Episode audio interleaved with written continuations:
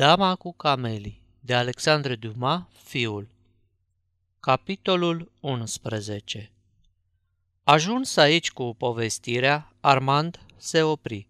Ești așa de amabil să închizi fereastra?" îmi spuse el.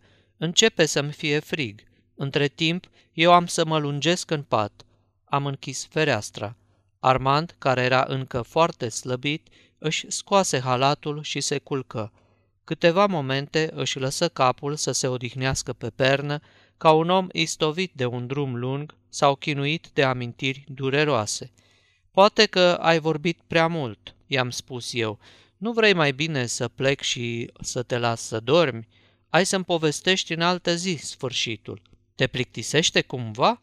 Din potrivă. Am să continui atunci. Dacă mă lași singur, n-am să pot dormi. Când m-am înapoiat acasă, reluă Armand, fără a avea nevoie de vreo pauză ca să-și adune gândurile, atât de vii îi erau încă în minte toate aceste amănunte, nu m-am culcat. Am început să reflectez asupra neașteptatelor întâmplări din ziua aceea. Întâlnirea, prezentarea, promisiunea făcută de Margherit, totul se desfășurase atât de rapid fusese atât de nesperat încât aveam momente în care credeam că visez. Totuși, n-ar fi fost pentru prima oară când o fată ca Margherit, căreia îi ceri azi să fie a ta, să-ți îndeplinească a doua zi rugămintea. În zadar îmi treceau astfel de gânduri prin minte.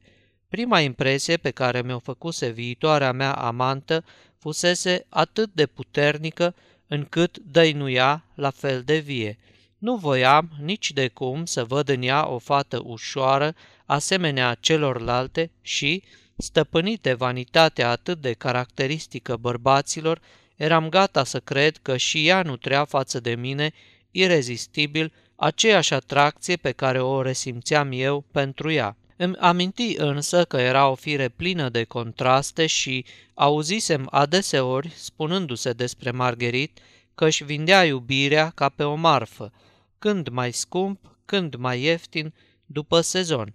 Pe de altă parte, cum se putea împăca oare această faimă cu respingerea neîncetată a tânărului conte pe care îl întâlnisem la ea? O să-mi spuneți că nu-l găsea pe placul ei și, deoarece ducele îi asigura un trai pe picior mare, dacă este vorba să-și ia un alt amant, desigur că prefera un bărbat care să-i și placă – de ce oare atunci nu-l voia pe Gaston, bărbat fermecător, spiritual, bogat și părea să mă prefere pe mine, pe care mă găsise atât de ridicol întâia oară? Este adevărat că sunt mici întâmplări de moment care cântăresc mai mult decât dacă ai face cuiva curte un întreg an. Dintre toți cei care ne găseam atunci la masă, numai pe mine m-a cuprins îngrijorarea când ea s-a sculat și a plecat. M-am dus după ea, am fost atât de mișcat încât nici nu mi-am mai putut ascunde emoția și am început să plâng sărutându-i mâna. Această împrejurare, împreună cu vizitele mele zilnice, timp de două luni, cât fusese bolnavă, poate că au făcut-o să vadă în mine un om deosebit de toți cei pe care îi cunoscuse până atunci – și e posibil ca Margherit să-și fi spus că putea lesne să facă pentru o iubire mărturisită în acest chip ceea ce mai făcuse de atâtea ori pentru alții, acest fapt nemai prezentând pentru ea nicio însemnătate.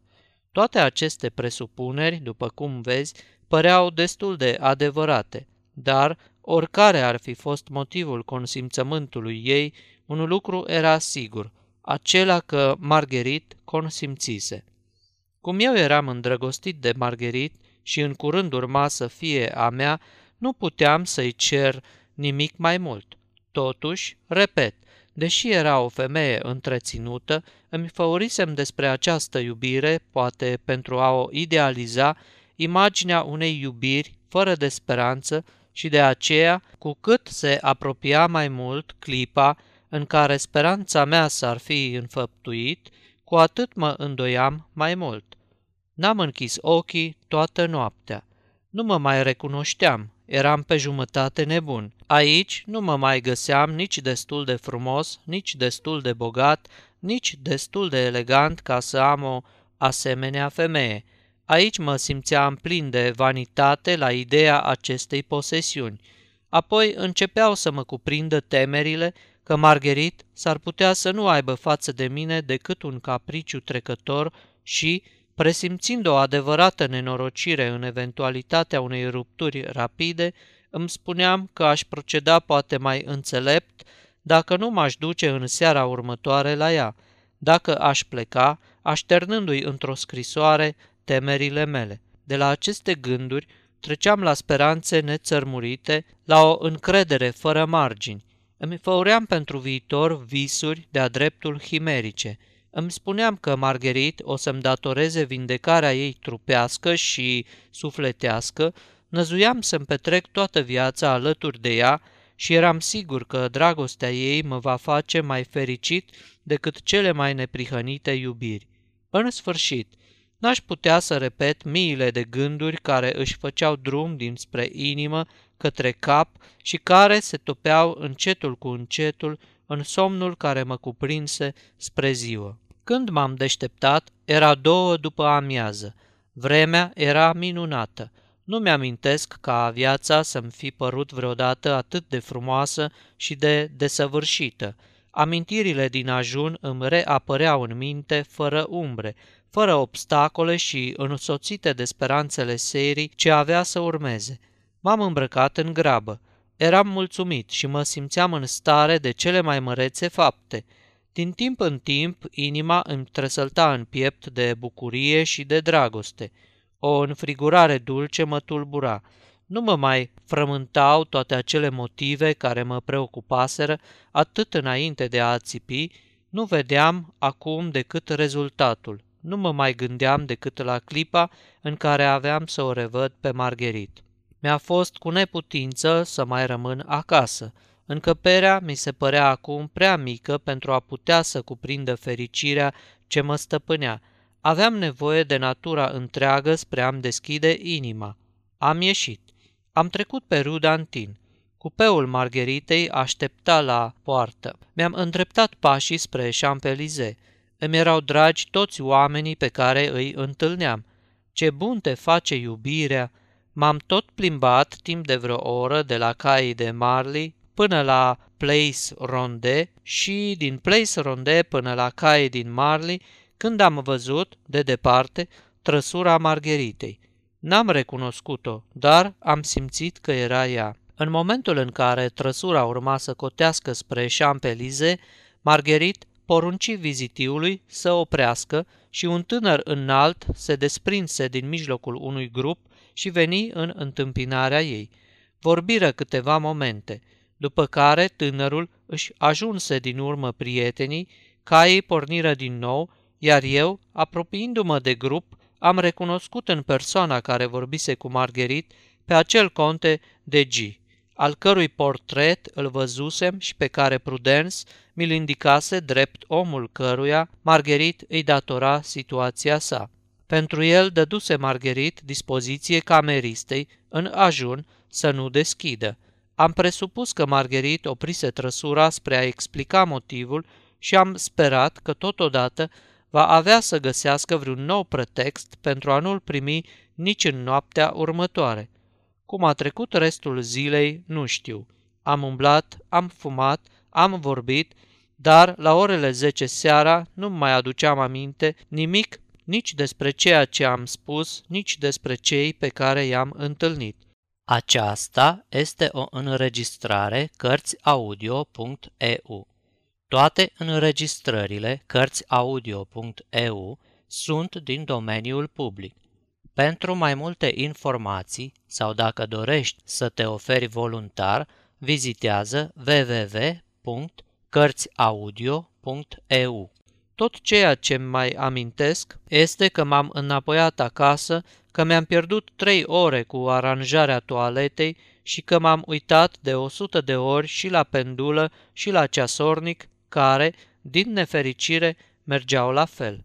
Când a sunat de zece și jumătate, mi-am zis că era timpul să pornesc. În acea vreme locuiam în Rue de Provence, am ținut-o pe Rue de Mont Blanc, Am traversat bulevardul, am luat-o pe rue Louis Le Grand, pe rue de Port Mahon și am ajuns în rue Dantin. Am privit spre ferestrele Margheritei. Era lumină. Am sunat. L-am întrebat pe portar dacă domnișoara Gautier era acasă.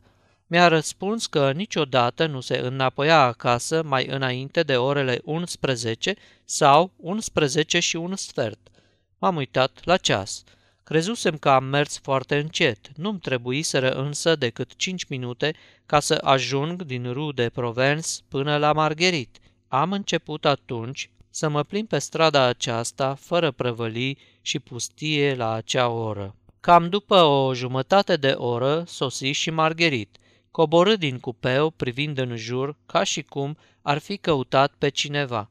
Trăsura porni din nou, la pas, grajdurile și remiza fiind în altă parte. În momentul în care Margherit se pregătea să sune, m-am apropiat de ea și am spus, Bună seara! A, dumneata erai!" îmi spuse ea pe un ton care nu prea lăsa să se întrevadă plăcerea de a mă revedea. Nu mi-ai permis să te vizitezi astăzi? Adevărat, uitasem.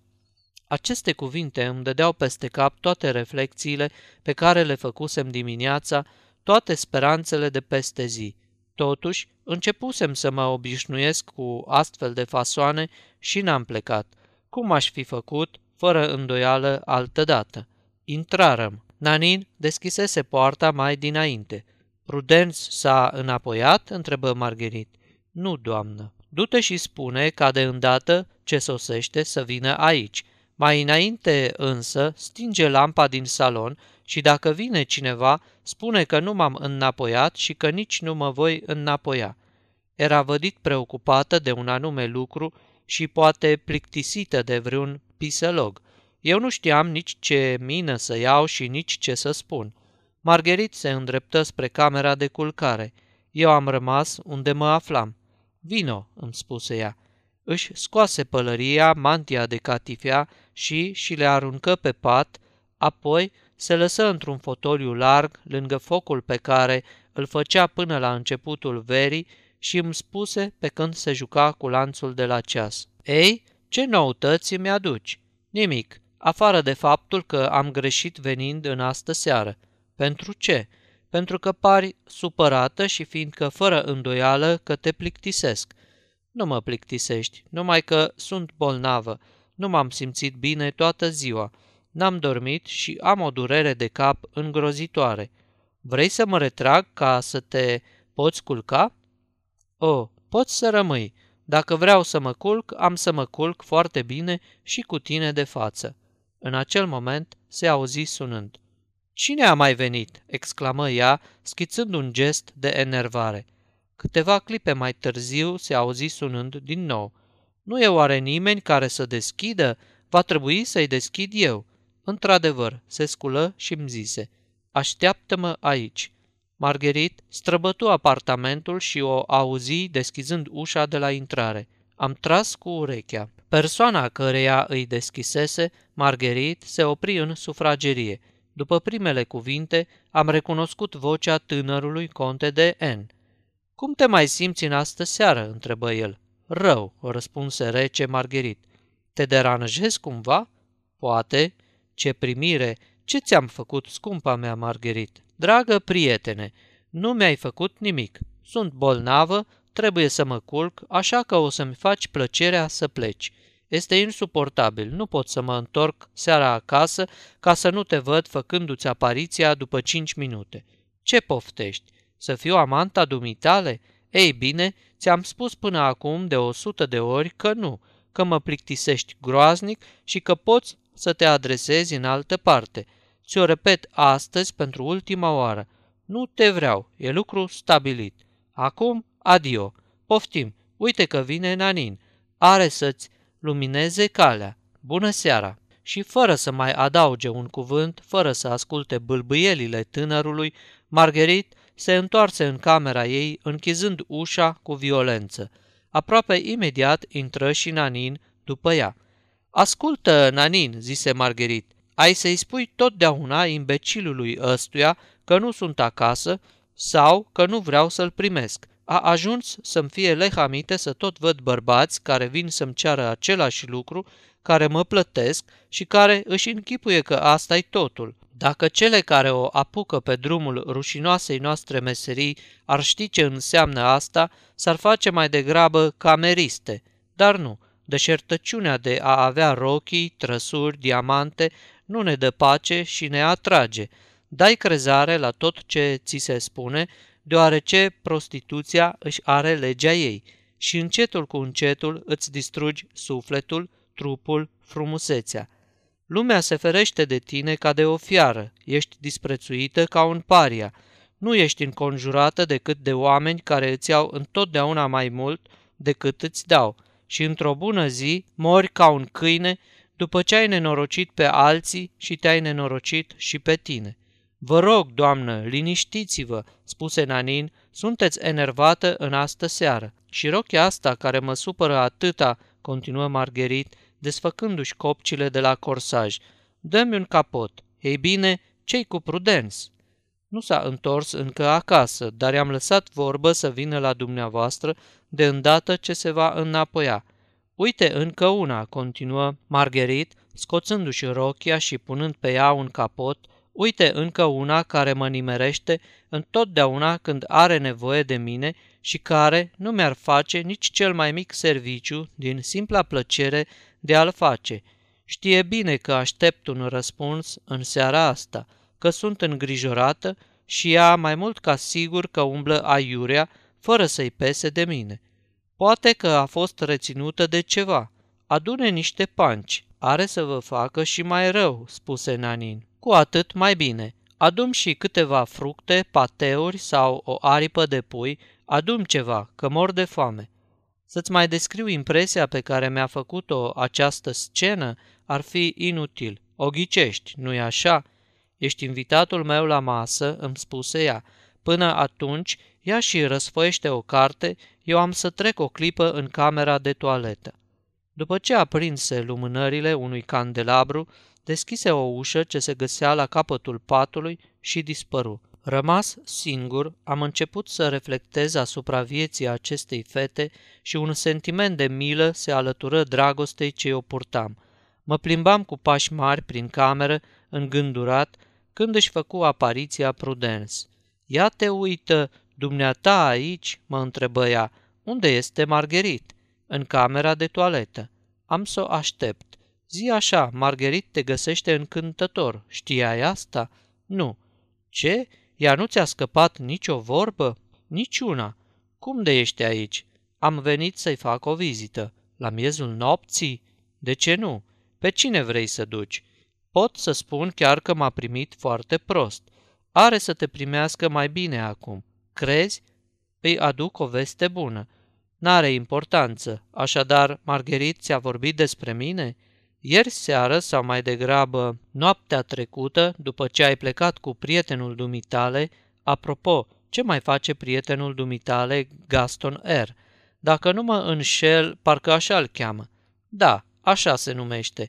I-am răspuns eu, fără să mă pot abține să nu surâd, amintindu-mi de confidențele pe care mi le făcuse Gaston și văzând că Prudence de-abia îi știa numele.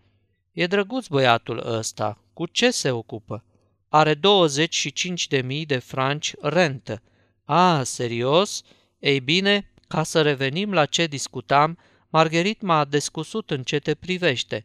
M-a întrebat cine ești, cu ce te ocupi, ce amante ai avut, în fine, tot ce se poate întreba despre un bărbat de vârsta dumitale. I-am spus tot ceea ce știam, am adăugat că ești un băiat încântător și asta-i tot. Îți mulțumesc. Spune-mi acum ce comision te-a rugat ieri să-i faci. Nici unul. Spunea doar așa ca să plece contele. În schimb, m-a rugat să-i fac un comision astăzi, iar acum am venit să-i aduc răspunsul.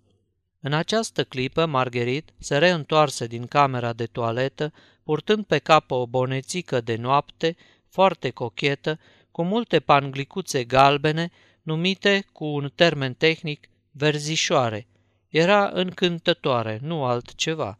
Își scosese ciorapii și în picioarele goale avea niște papuci de satin. Era preocupată să-și termine lustruitul unghiilor. În sfârșit, exclamă ea văzând-o pe Prudence. L-ai văzut pe duce? Bineînțeles. Și ce ți-a spus? Mi-a dat. Cât? Șase mii. Îi ai? Da. Părea supărat? Nu. Bietul om. Cuvintele bietul om fură rostite pe un ton imposibil de reprodus. Margherit luă cele șase bilete a o mie de franci. Era și timpul, zise ea. Draga mea Prudence, ai cumva nevoie de bani? Știi bine, fetița mea scumpă, că peste două zile ne aflăm în 15 ale lunii. Dacă ai putea să-mi împrumuți 3 sau 400 de franci, mi-ai face un serviciu. Trimite după ei mâine dimineață. Acum este prea târziu ca să-i mai schimb. Să nu uiți. Fii liniștită. Iei masa cu noi? Nu. Mă așteaptă Charles la mine. Va să zică tot atât de îndrăgostită ești de el? Nebună, nu altceva, scumpa mea. Pe mâine. Adio, Armand. Doamna Duvernoa ieși. Margherit deschise un scrin și aruncă înăuntru biletele de bancă. Îmi dai voie să mă culc?" spuse Margherit surzând, îndreptându-se spre pat. Nu numai că-ți dau voie, dar chiar te și rog." Margherit trase cuvertura de mătase la capătul patului și se culcă. Acum rostia, vino să te așezi lângă mine și să stăm de vorbă. Prudenț avea dreptate. Răspunsul pe care îl adusese Margheritei o înveselise. Îmi ierți proasta dispoziție de astă seară?" îmi spuse ea luându-mi mâna. Sunt gata să-ți iert multe. Și mă iubești? Mi-e teamă să nu-mi pierd mințile. Cu tot caracterul meu urât? Cu tot. Îmi juri? Da, am rostit eu încetișor. Nanin intră pe ușă în acel moment, aducând farfurii, friptură de pui rece, o sticlă cu vin de Bordeaux, fragi și două tacâmuri. Nu v-am mai pregătit panciul, spuse Nanin. Bordeaux este mai indicat pentru dumneavoastră. Nu este așa, domnule?" Desigur, răspunse eu, foarte emoționat încă de ultimele cuvinte ale Margheritei, iar ochii mi se pironiseră cu înfocare asupra făpturii ei. Bine, spuse ea, pune totul pe măsuță și adu lângă pat. O să ne servim singuri. De trei nopți nu te-ai odihnit ca lumea. Trebuie să pici de somn. Du-te de te culcă. Nu mai avem nevoie de nimic. Să încui poarta de două ori? Cred și eu. Și, mai ales, spune portarului să nu lase mâine pe nimeni înăuntru mai înainte de amiază. Sfârșitul capitolului 11